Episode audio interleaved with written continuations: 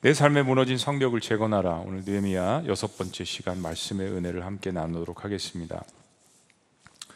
어, 미국에선 이제 신차, 자동차가 나오면은 어김없이 자동차 테스트를 합니다.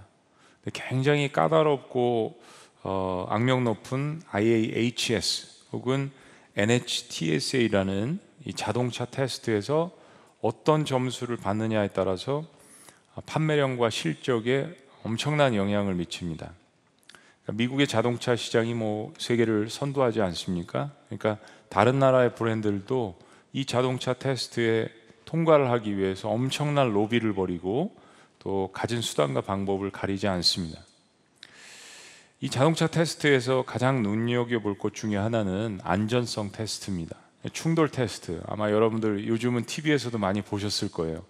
막 그냥 뭐 80km, 100km로 달려가다가 콘크리트 시멘트 벽에 부딪히고 옆에서 그냥 뭐 화물차가 와가지고 들이받고 뭐 5m, 10m가 되는 데서 막 자동차를 떨어뜨려 가지고 이 충격 테스트에서 어, 자동차가 어느 정도 내구성이 있는지 이 충격 테스트에서 불합격 판정을 받으면 판매를 할 수는 없고요.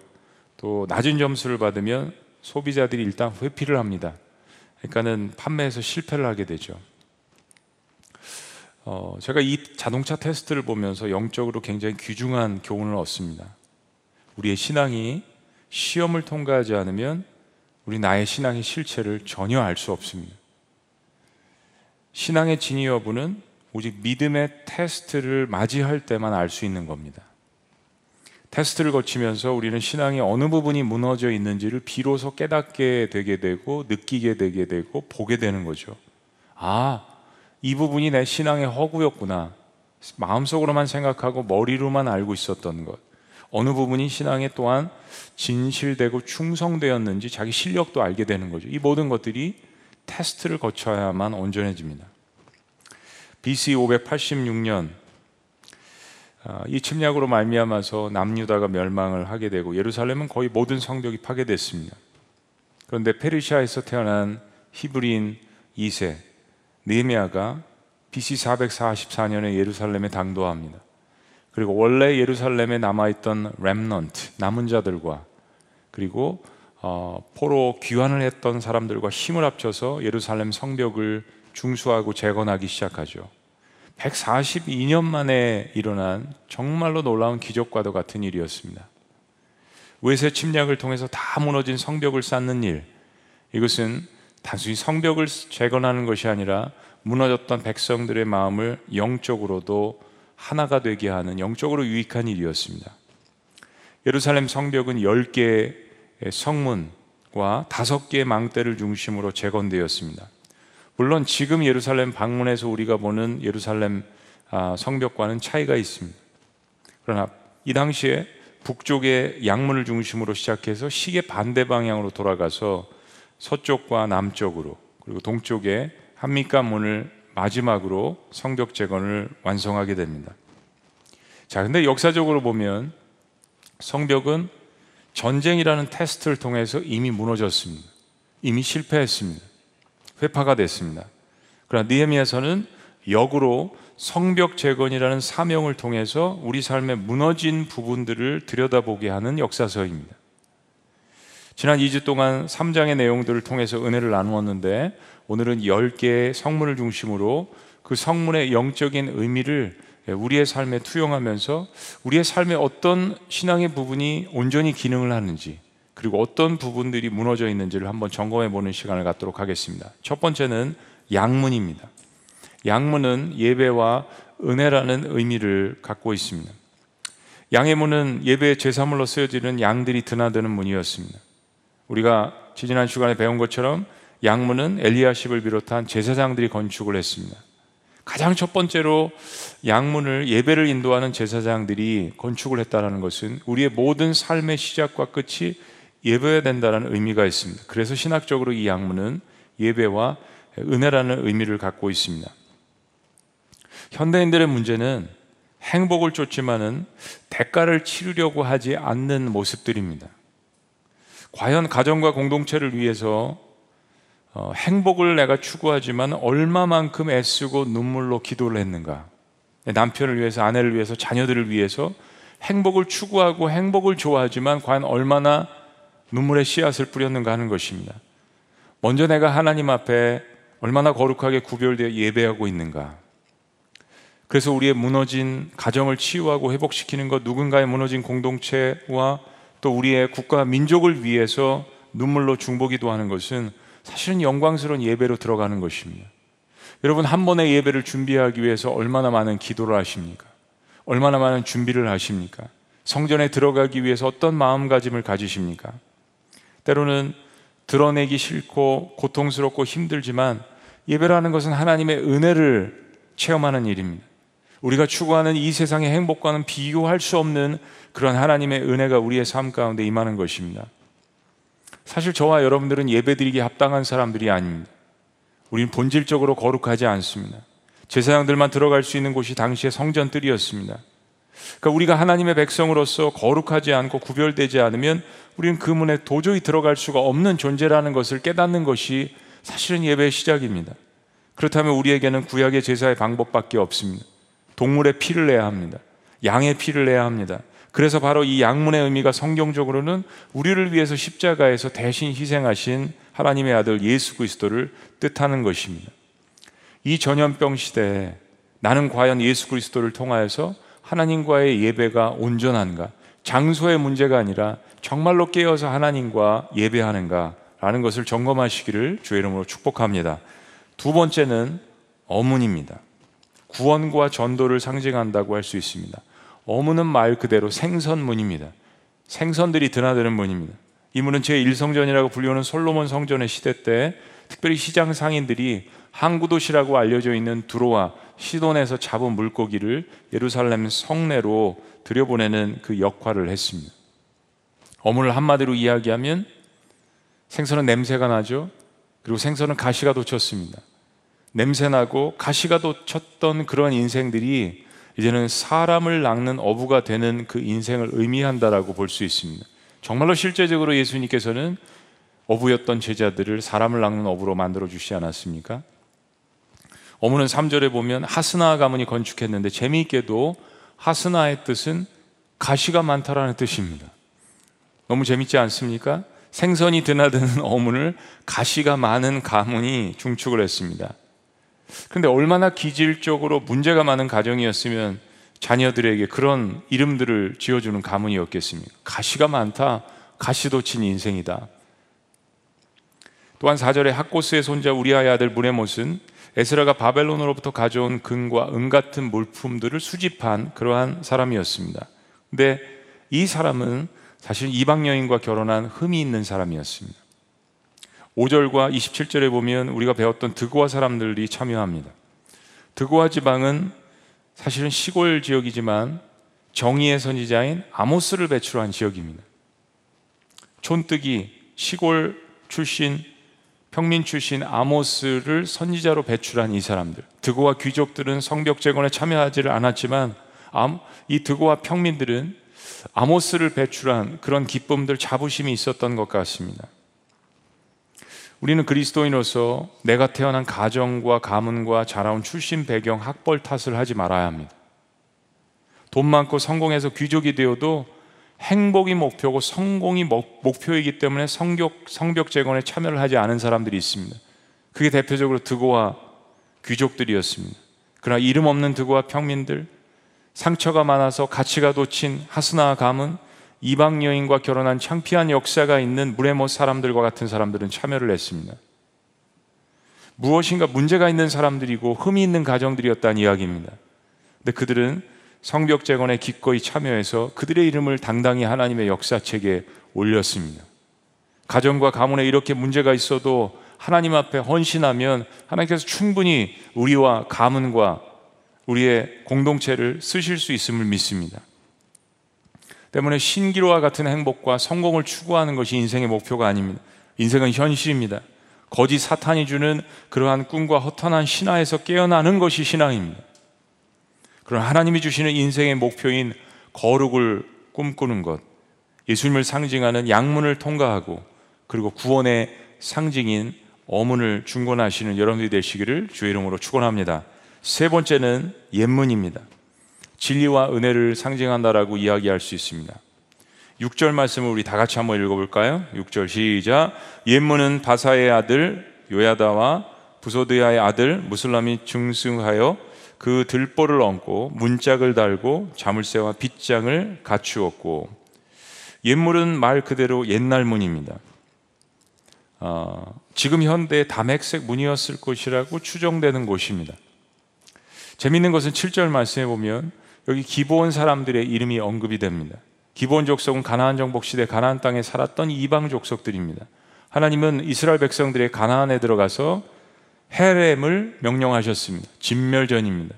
오랫동안 수백 년 동안 하나님께서 가나안 땅의 백성들에게 하나님이 어떤 분인지를 가르쳐 주셨고 회개할 수 있는 기회를 주셨지만 이스라엘 백성들이 당도할 때까지 회개하지 않았습니다. 그래서 하나님께서는 진멸전을 명령하셨습니다. 심판의 때가 다가오게 된 거죠. 근데 기본 민족은 여리고 성과 아이성이 점령되는 것을 두려워해서 가나안 출신이 아닌 것처럼 여호수아를 속였습니다. 그 대가로 그들은 종이 되었습니다. 노예가 되었습니다. 장작을 패고 물을 나르고 허드렛 일을 하는 그런 사람들이 됐습니다. 이제 후반부에 등장하는 느디딤 사람들이 바로 여기 속한 사람들입니다. 근데 따지고 보면 그때 전쟁에서 죽지 않고 그래도 종이 되는 것도 하나님의 은혜였습니다. 그리고 그들이 계속해서 이스라엘 백성 안에 남아 있었을 때 그들은 기회를 얻었습니다. 다 흩어지고 폐허가 된 예루살렘 성벽 한 부분인 옛문을 중건하기 위해서 발벗고 나섰습니다. 옛문을 중수하면서 그들은 과거의 역사의 일들이 주마등처럼 지나갔을 것입니다. 거짓말을 해서 이스라엘 백성들의 노예가 되었고 종이 되었고 그러다가 성전 일을 도우면서 레위 사람들을 도왔고 그러다가 하나님을 깨닫게 되었고 그리고 오늘 하나님께서 역사 속에서 성벽을 재건하는 기회를 주셨을 때 그들은 그것을 주저하지 않고 그 일에 나서서 하나님의 귀한 역사 속에 기록되게 됩니다. 여러분 옛문을 통과하시면서 여러분들의 과거의 아픈 실수나 여러분의 허물이나 죄나 하나님 앞에 가져갔다면 그 일들을 과감히 제거하시고 오히려 하나님께서 주신 은혜와 하나님께서 주신 아름다운 신앙을 지키며 성벽을 재건하고 들보를 얹고 문짝을 달고 자물쇠와 빗장을 갖추시는 여러분들이 되시기를 주의 이름으로 축복합니다. 8절 말씀에는 돈 잘 버는 금장색 향품 장사들이 등장을 합니다. 이 사람들은 다른 사람들이 하지 못한 부분 예루살렘의 넓은 성벽까지 해냈습니다.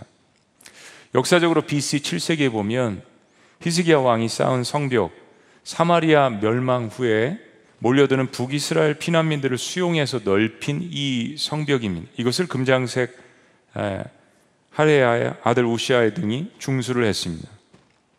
그거와 비교하면 이 사람들은 신분적으로 족보가 없고 돈 많은 졸부일지는 모르겠지만 느헤미야는 이들이 하나님의 역사에 참여하게 한 것, 참여한 것을 너무나도 귀하게 보는 것입니다.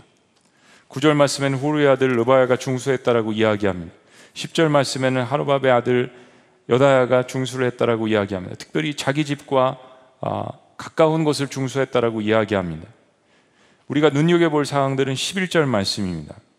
하림의 아들 말기야와 바한 모압의 아들 합습이 한 부분과 화덕망대를 중수하였다라고 이야기합니다. 에스라와 느헤미야는 역사적으로 한 책이었다라고 말씀드렸습니다. 느헤미야를 잘 알기 위해서는 에스라서를 공부하는 게 중요합니다. 에스라서 10장 31절에 보면 하림의 아들 말기야는 이방 여인과 결혼을 했다가 그것이 잘못된 것임을 알고 회개하며 성벽 재건에 참여를 하게 된 것입니다. 12절 말씀은 우리가 지난번에 본 살룸과 그 딸들이 중수하였다라고 이야기합니다. 주여 아들이 없으니 딸들이라도 주님 앞에 바칩니다. 유일하게 언급되는 여성입니다. 이 말씀들을 보면 아주 다양한 사람들이 옛문에 참여를 했습니다. 옛날 과거의 실수와 허물들과 죄는 하나님 앞에 고백하고 잃어버리고 제거하고 내가 노예였고 죄의 노예였고 종이었던 모든 역사들은 뒤로 하고 오직 은혜와 진리를 상징하는 그 옛문을 통과하는 것. 나쁜 과거는 버리고 은혜는 기억하며 하나님을 찬양하는 그러한 여러분들이 되시기를 주의 이름으로 축원합니다. 네 번째는 골짜기 문입니다. 바로 겸손을 뜻하는 것입니다. 자, 13절 말씀 우리 다 같이 봉독합니다. 시작. 골짜기 문은 한은과 산호와 주민이 중수하여 문을 세우며 문짝을 달고 자물쇠와 빗장을 갖추고 또 분문까지 성벽 천 규빗을 중수하였고 재미있는 것이 한우는 은혜롭다는 뜻이고 산우와는 평판이 나쁘고 혐오스럽다는 뜻입니다. 아주 반대가 되는 이 사람들이 골짜기 문을 중수했는데 특별히 산우와 거민 평판이 나쁘고 혐오스럽다. 좋지 않은 백그라운드를 갖고 있는 이 사람들이 예루살렘부터 16km나 떨어진 곳에서 와서 특별히 건축한 길이가 유일하게 성경에 기록이 됩니다. 천규빗 450m가 넘는 힘놈이라는 골짜기 위에 성벽을 건축했습니다. 잘 알려지지도 않았고 소수의 사람들이고 그러나 결코 불평하지 않고 정말 까다롭고 평판이 좋지 않았던 과거를 갖고 있던 이 사람들은 골짜기 문을 건축을 했습니다. 그래서 골짜기 문은 겸손을 상징하는 것입니다. 우리의 삶은 늘 골짜기 문을 이 겸손을 점검해야 합니다. 겸손의 골짜기 문이 무너지면 바로 그곳으로 사탄이 우리의 삶 가운데 들어오기 때문입니다. 그러나 골짜기 문이 중수가 되고 건축이 되고 튼튼하면 겸손을 통해서 사탄을 대적하게 되는 능력을 하나님께서 주시게 되는 것입니다. 다섯 번째는 분문입니다. 분문은 회개와 정결을 상징합니다. 자, 14절 말씀 다 같이 읽어봅니다. 시작. 분문은 베나케람 지방을 다스리는 레갑의 아들 말기야가 중수하여 문을 세우며 문짝을 달고 자물쇠와 빗장을 갖추었고 우리가 공부한 것처럼 말씀의 은혜를 나눈 것처럼 분문은 덩게이트 쓰레기 문입니다. 온갖 오물이 드나드는 그러한 문이었습니다. 만약 쓰레기 문이 없었다면 예루살렘은 온갖 오물 냄새로 진동을 했었을 것입니다. 우리의 삶에는 회개라는 하나님이 주시는 이 선물을 통하여서 온갖 냄새나는 나의 죄와 악취를 제거해야 하는 것입니다. 여러분의 분문은 제대로 작동하고 있습니까? 회개를 상징하는 이 분문을 통하여서 우리의 삶에 때로 어, 쌓여져 가는 그러한 죄들, 허물들, 잡다한 생각들을 회개를 통하여서 제거하고 그리고 정결한 삶을 추구하는 거룩이 인생의 목표인 그러한 삶이 되시기를 주의 이름으로 축원합니다. 여섯 번째는 샘문입니다. 샘문은 성령 충만과 아, 사명을 상징한다고 볼 수 있습니다. 15절 말씀은 샘문은 미스바 지방을 다스리는 고로세 아들 살룬이 중수하여 문을 세우고 덮었다라고 이야기합니다. 이것은 느헤미야가 탄 짐승이 지나갈 곳이 없을 만큼 무너져 내렸던 곳입니다. 이곳이 샘문인 이유는 바로 그 밖에 우리가 잘 알고 있는 실로암 못이 존재합니다.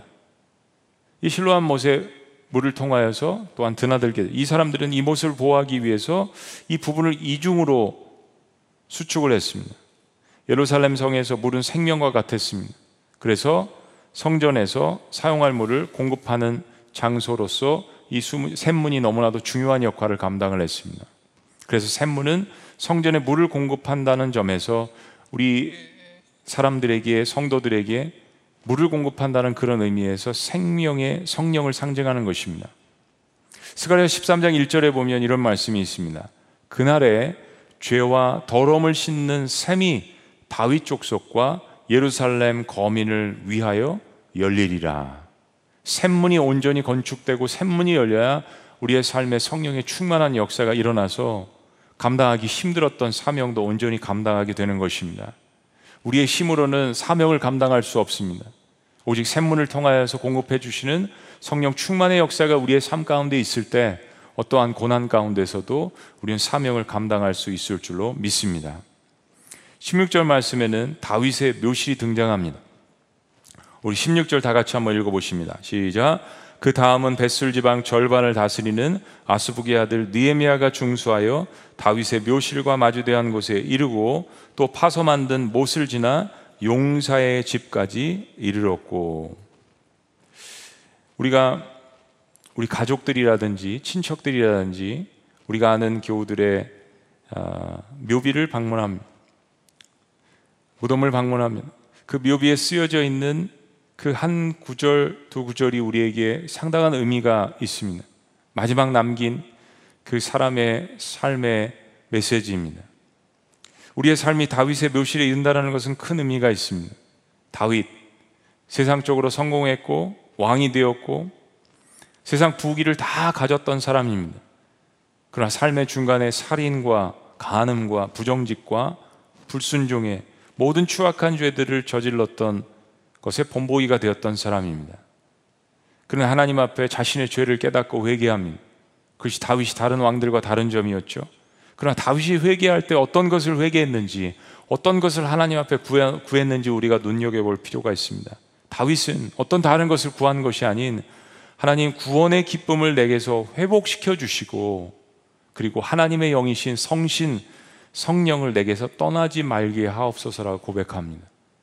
죄가 우리의 삶에 들어왔을 때 성령 충만의 역사가 사라집니다. 구원은 잃어버리지 않지만 그러나 구원의 기쁨이 사라지는 것이 다윗의 삶 가운데 너무나도 괴로웠던 것입니다. 그래서 다윗은 회개 가운데 성령의 충만함을 다시 한번 간구합니다. 샘문을 건축하는 사람들이 다윗의 묘실까지 이르렀다는 것은 우리의 삶에 큰 영적인 의미가 있게 되는 것입니다. 15절과 17절 말씀에 보면 샘문은 미스바 지역을 다스리는 사람들도 함께 건축을 했습니다. 미스바, 미스바는 상당히 영적으로 반대되는 사건들이 벌어졌습니다. 베냐민 족속이 레위 족속 제사장의 첩을 범죄한 사건으로 엄청나게 끔찍한 일들과 전쟁이 일어났던 곳입니다. 그러나 동시에 사무엘 선지자가 영적 회복을 위해서 이스라엘 백성들을 모아서 영적 갱신을 이루었던 그러한 장소입니다. 즉 미스바 지역은 영적 전쟁이 심각한 곳이라는 이야기입니다. 거기에 있는 사람들이 성령 충만을 상징하는 샘물을 중수했던 것 이것은 우리에게 영적으로 큰 의미를 가져다 주는 것입니다. 20절 말씀에는 바르기 한 부분을 힘써 중수했다라고 이야기합니다. 모든 사람들이 다 열심히 했지만 특별히 바르기 힘써 중수한 것이 하나님 앞에 눈에 띄었습니다. 22절과 25절에 있는 사람들도 이 샘물을 중수합니다. 그들은 베냐민과 합숙 자기 집 맞은편을 그리고 아사라도 자기 집에서 가까운 부분을 건축하고 중수했다라고 이야기합니다.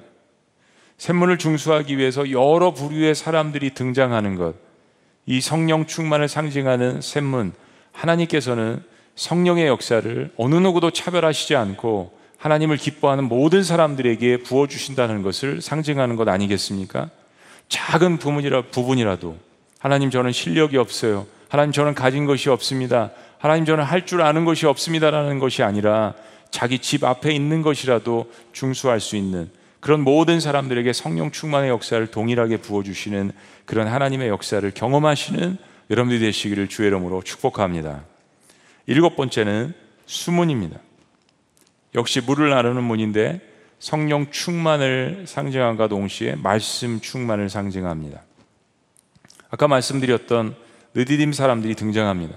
26절에 그때 느디딤 사람은 오벨에 거주하여 동쪽 수문과 마주대한 곳에서부터 내민 망대까지 이르렀느니라. 그리고 27절에는 드고하 사람들이 등장을 합니다. 샘문과 수문의 차이.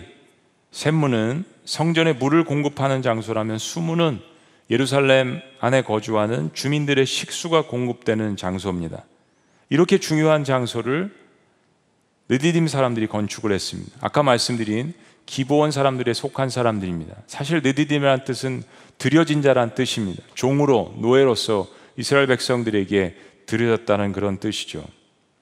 그들은 여호수아를 속인 대가로 장작을 패고 물을 깃고 허드렛 일을 감당했다라고 말씀드렸습니다. 그런데 느디딤 사람들이 지은 이 수문은 하나님의 말씀 충만을 가리킨다라고 말씀드렸잖아요. 말씀 충만, 성령 충만, 이 엄청난 역사를 상징하는 이 수문을 이스라엘 백성들이 감당을 한 것이 아니라 종과 노예 역사를 가졌던 느디딤 사람들이 기본 민족들이 감당을 합니다.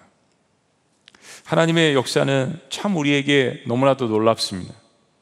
성령 충만, 말씀 충만의 역사를 상징하는 이 수문의 건축을 하나님께서 수종드는 노예들에게 맡기셨다라는 것이 우리의 삶 가운데 어떤 의미가 있습니까? 아마 이런 심정으로 했을 것입니다.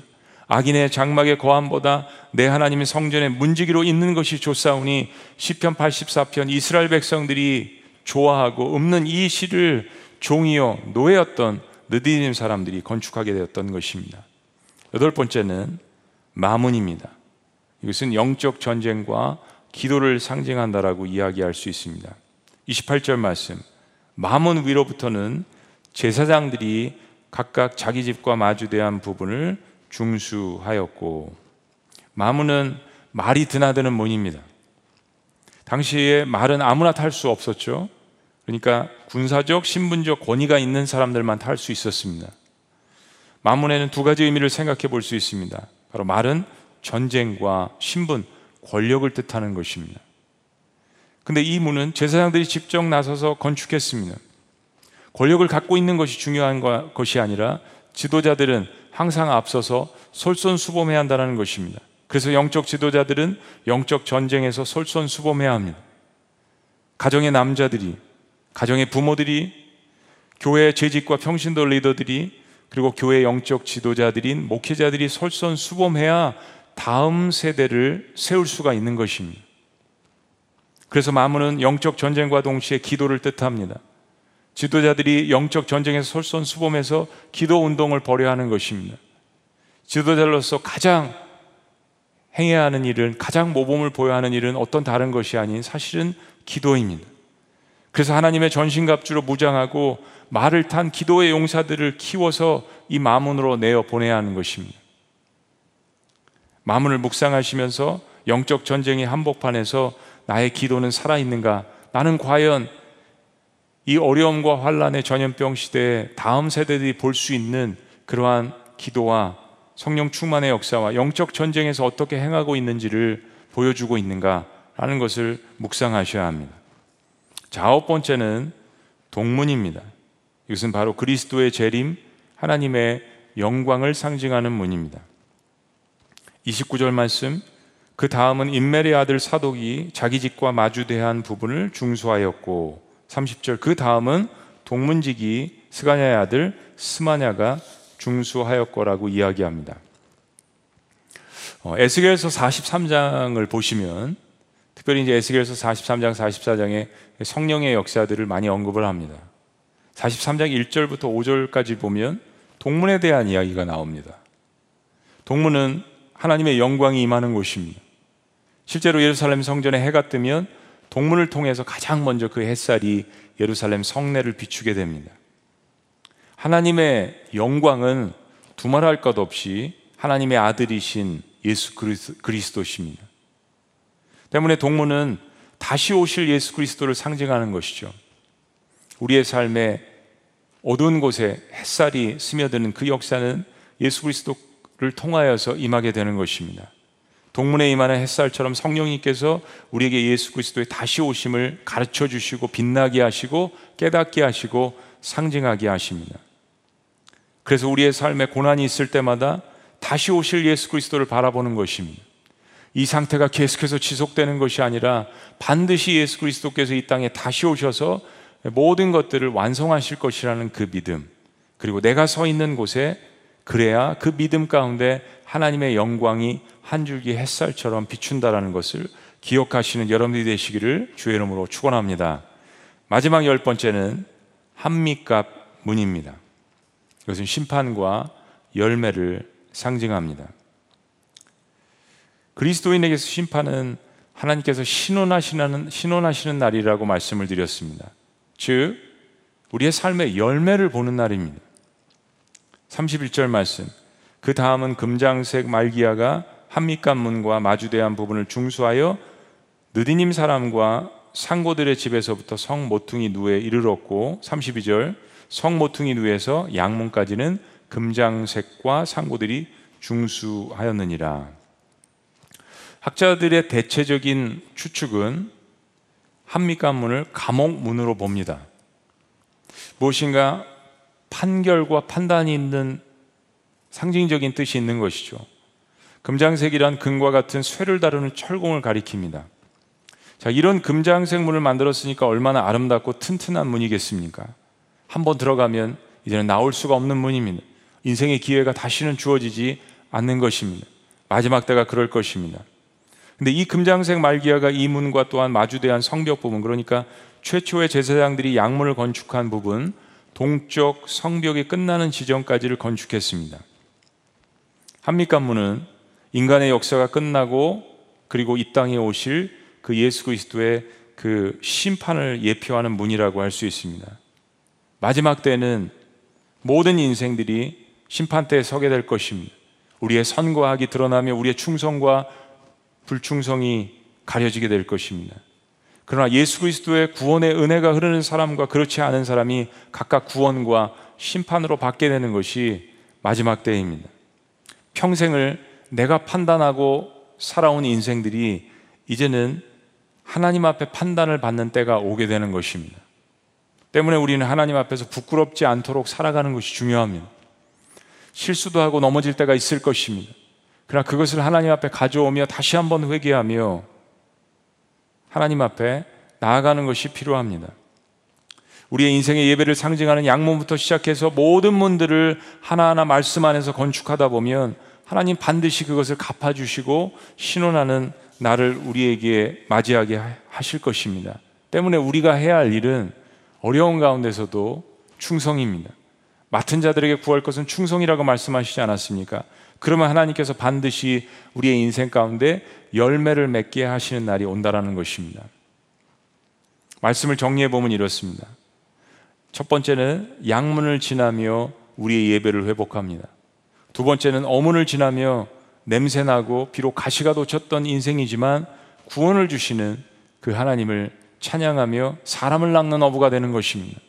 세 번째는 옛문을 통과하면서 과거를 잊어버리는 것입니다. 새로운 피조물이 되는 것입니다.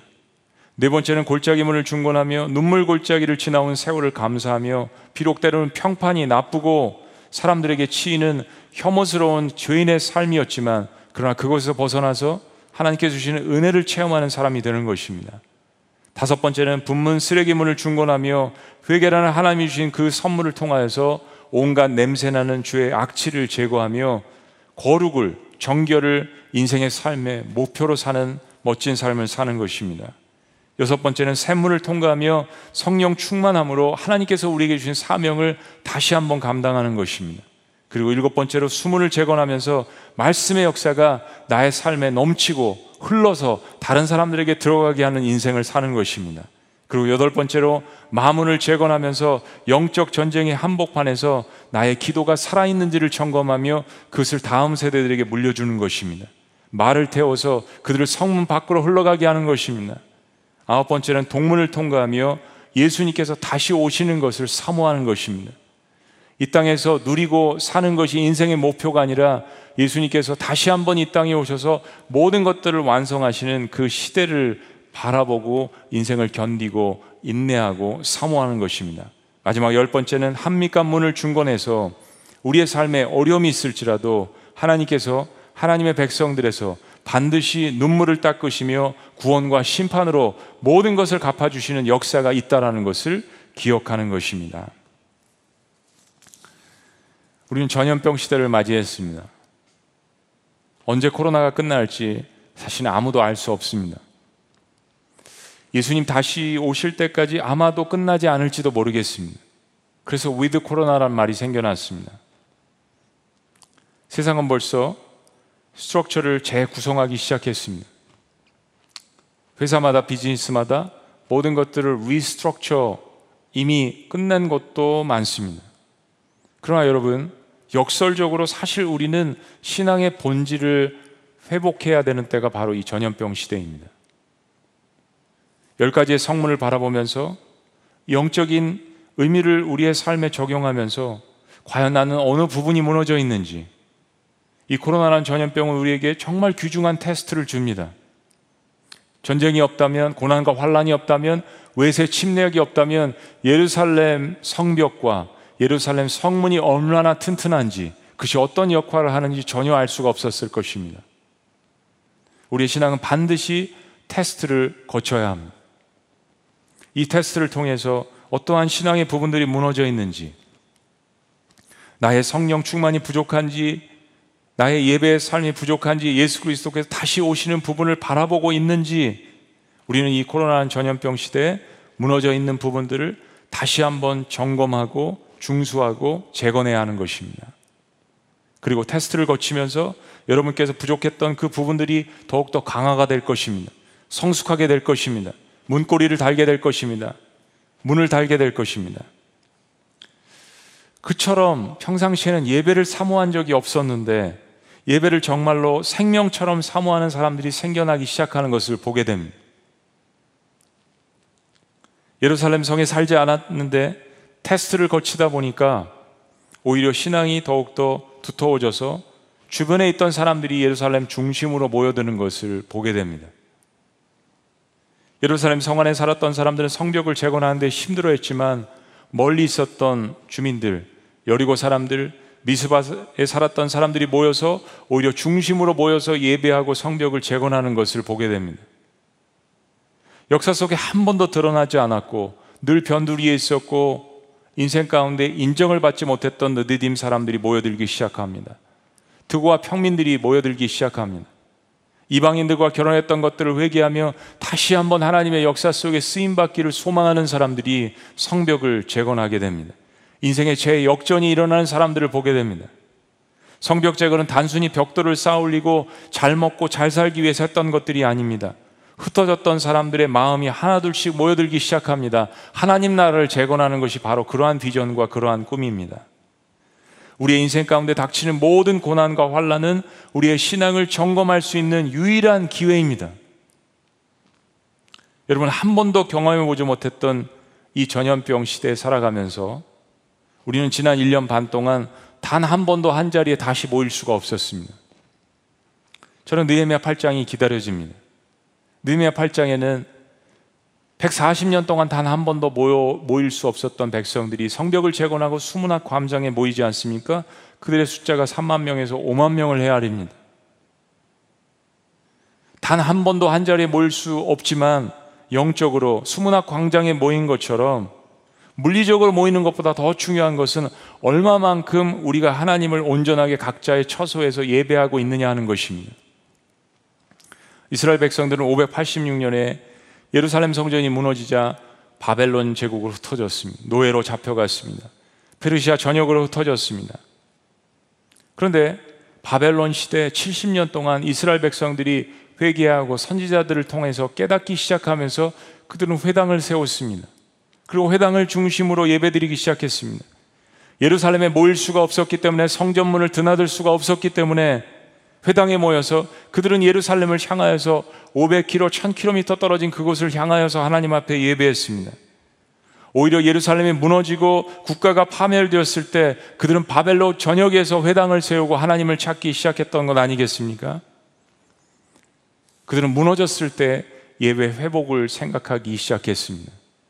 예루살렘 성 안에 있는 양문에 들어갈 수 없었지만 성문 성전에 들어갈 수 없었지만 수문과 샘문을 통하여서 그들은 식수를 공급받을 수 없었지만 포로 생활을 살아나가면서 페르시아에서 바벨론에서 오히려 그들은 성령의 충만한 역사를 회복하기 시작했던 것입니다.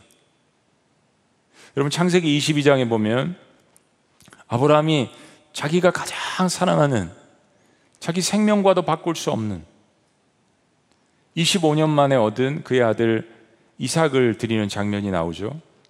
근데 창세기 22장 16절 17절에 보면 하나님께서 이렇게 말씀하십니다. 내가 이같이 행하여 내 아들 독자도 아끼지 아니하였은즉 내가 내게 큰 복을 주고 내 씨가 크게 번성하여 하늘의 별과 같고 바닷가의 모래와 같게 하리니 내 씨가 그 대적의 성문을 차지하리라. 내 씨가 그 대적의 사탄의 어둠의 세력의 성문을 차지하리라. 자선 번성에 대한 축복과 동시에 하나님께서는 아브라함의 후손들에게 예수 그리스도의 후손들에게 하나님의 백성들에게 사탄의 문을 취할 것을 축복으로 주셨습니다.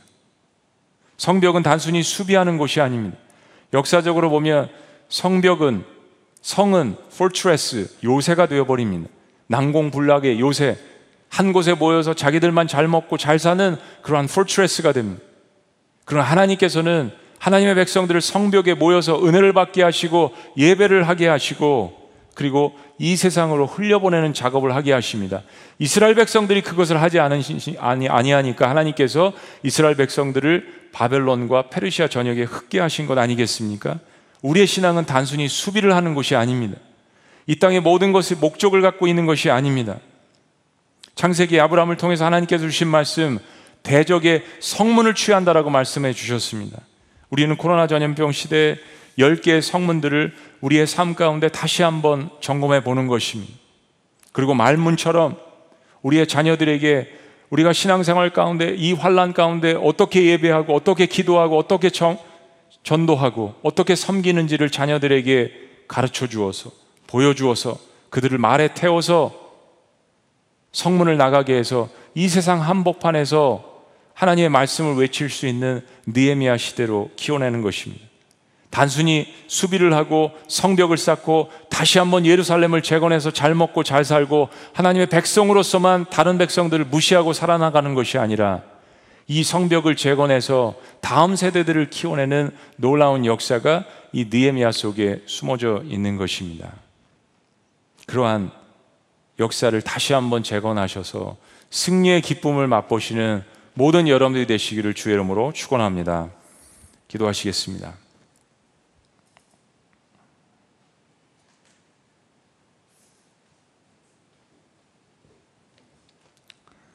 사랑하는 여러분, 무엇보다 이 전염병 시대에 우리의 가정과 교회 공동체를 일으키기 위해서는 우리 민족 공동체를 일으키기 위해서는 예배가 회복되어야 합니다. 우리 모두가 양문을 다시 한번 지나셔야 합니다. 그리고 성전으로 들어가셔야 합니다. 예배 핵심은 예수 그리스도이십니다. 이스라엘 백성들을 출애굽시키는 하나님의 프로젝트에서 계속해서 모세의 입에서 반복된 말이 무엇입니까? Let my people go. 내 백성을 가게 하라. 그래서 그들이 예배하게 하라. 성벽 건축은 예배로 시작해서 예배로 마감합니다. 무너진 곳이 있다라고 생각하시면 여러분 그 장소에서 예배하십시오. 회당을 세우십시오. 가정에서 예배하시고 일터에서 예배하십시오. 삶에서 감당해야 할 수많은 일들이 있지만 그 가운데 가장 먼저 하나님 앞에 양문을 통과하여 예배를 회복하는 것입니다. 코로나 상황은 우리에게 예배에 집중하게 하시는 하나님께서 주시는 테스트입니다. 양문은 우리를 위해서 피 흘려 돌아가신 예수님을 상징하는 물입니다. 생선 비린내와 가시와 같은 상처, 투성이와 같은 인생이 어문을 통과하면서 치료되시기를 주의 이름으로 축복합니다.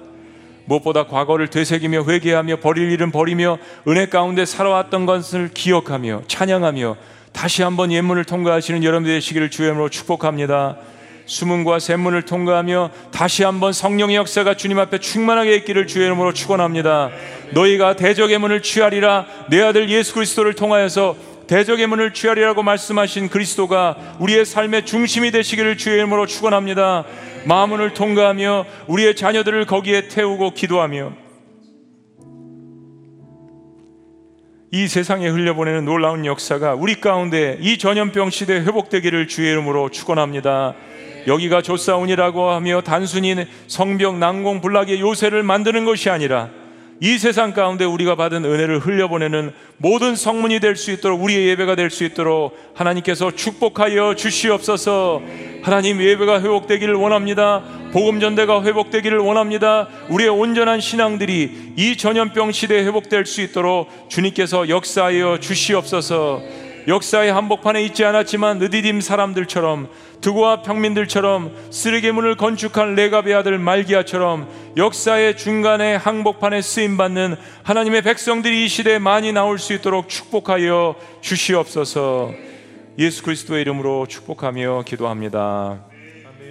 아멘. 우리 자리에서 다 같이 일어나시겠습니다. 우리 오늘 주신 느헤미야야 3장의 이 말씀을 묵상하시면서 우리의 어느 부분이 무너져 있는지 하나님께서 어느 성문을 기뻐하시는지 묵상하시면서 이 찬양을 주님 앞에 드리셨으면 좋겠습니다. 주 예수의 얼굴을 구하며 예배하는 세대에 일어나 우리 함께 찬양합니다.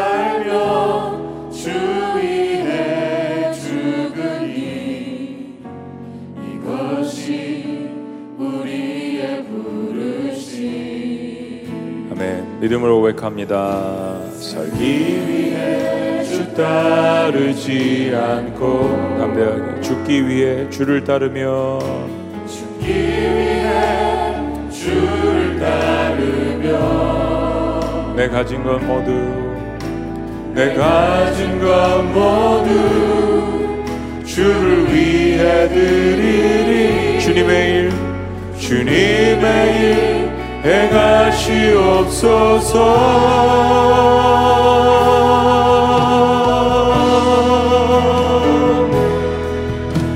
다시 한번 부흥을 주소서. 주의 나라가 이 땅에 다시 세워지는 나라가 이 땅에 다시 세워지 그 영광을 그 영광을 우리 보게 하소서 주 예수의 영광을 주 예수의 영광을 다시 한번 고백합니다. 주 예수의 얼굴을 구하며 예배하는 세대 일어나 할렐루야. 주 예수의 얼굴을 구하며 예배하는 세대 예배하는 세대 일어나 주 위에 살며 주 위에 죽으니 이것이 우리의 부르심 고백합니다. 살기 위해 주 따르지 않고 주 따르지 않고 담대하게 죽기 위해 주를 따르며 죽기 위해 주를 따르며 내 가진 것 모두 내 가진 것 모두 주를 위해 드리리 주님의 일 주님의 일 행하시옵소서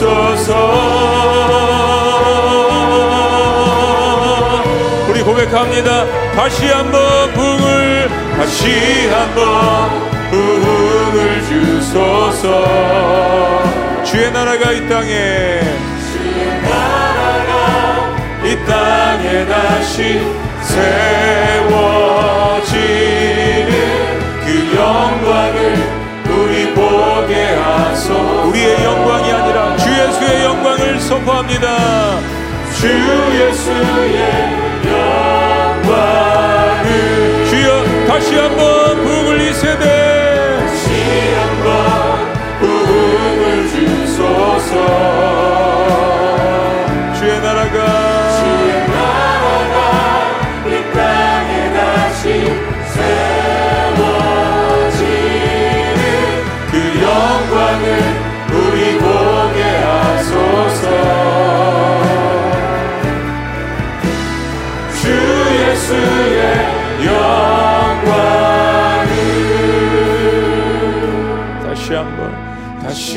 한번 부흥을 주소서.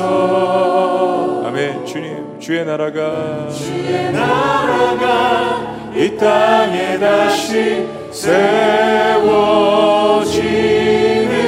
그 영광을 우리 보게 하소서. 주 예수의 영광을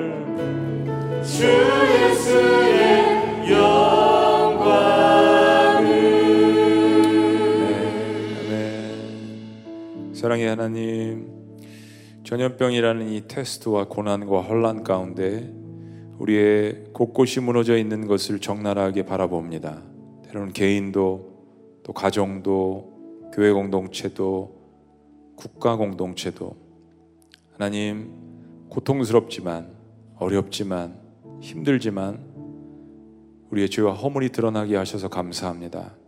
왜냐하면 드러나야 하나님이 보시고 우리가 깨닫고 회개하며 치료와 회복을 맛볼 수 있기 때문입니다. 다시 한번 주님의 얼굴을 구하는 세대가 일어날 수 있도록 주여 긍휼을 베풀어 주시옵소서. 우리 1세대들이 이 환란과 고난 가운데서 어떻게 예배하고 어떻게 전도하고 어떻게 섬기는지를 보여준다면 우리 다음 세대는 어떠한 고난 가운데도 다시 한번 일어나서 주님을 예배하고 찬양하고 마지막 시대를 사명을 완수할 것을 이 시간 주님 앞에 고백합니다. 무너졌던 성벽과 성문을 하나하나 다시 재건하여서 니메아 8장에 보여주신 수문학 광장의 역사를 경험하는 모든 성도들이 될 수 있도록 주여 인도하여 주시옵소서. 그 환상을 보게 하여 주시옵소서. 다시 한번 우리에게 부흥을 덧입혀 주시옵소서.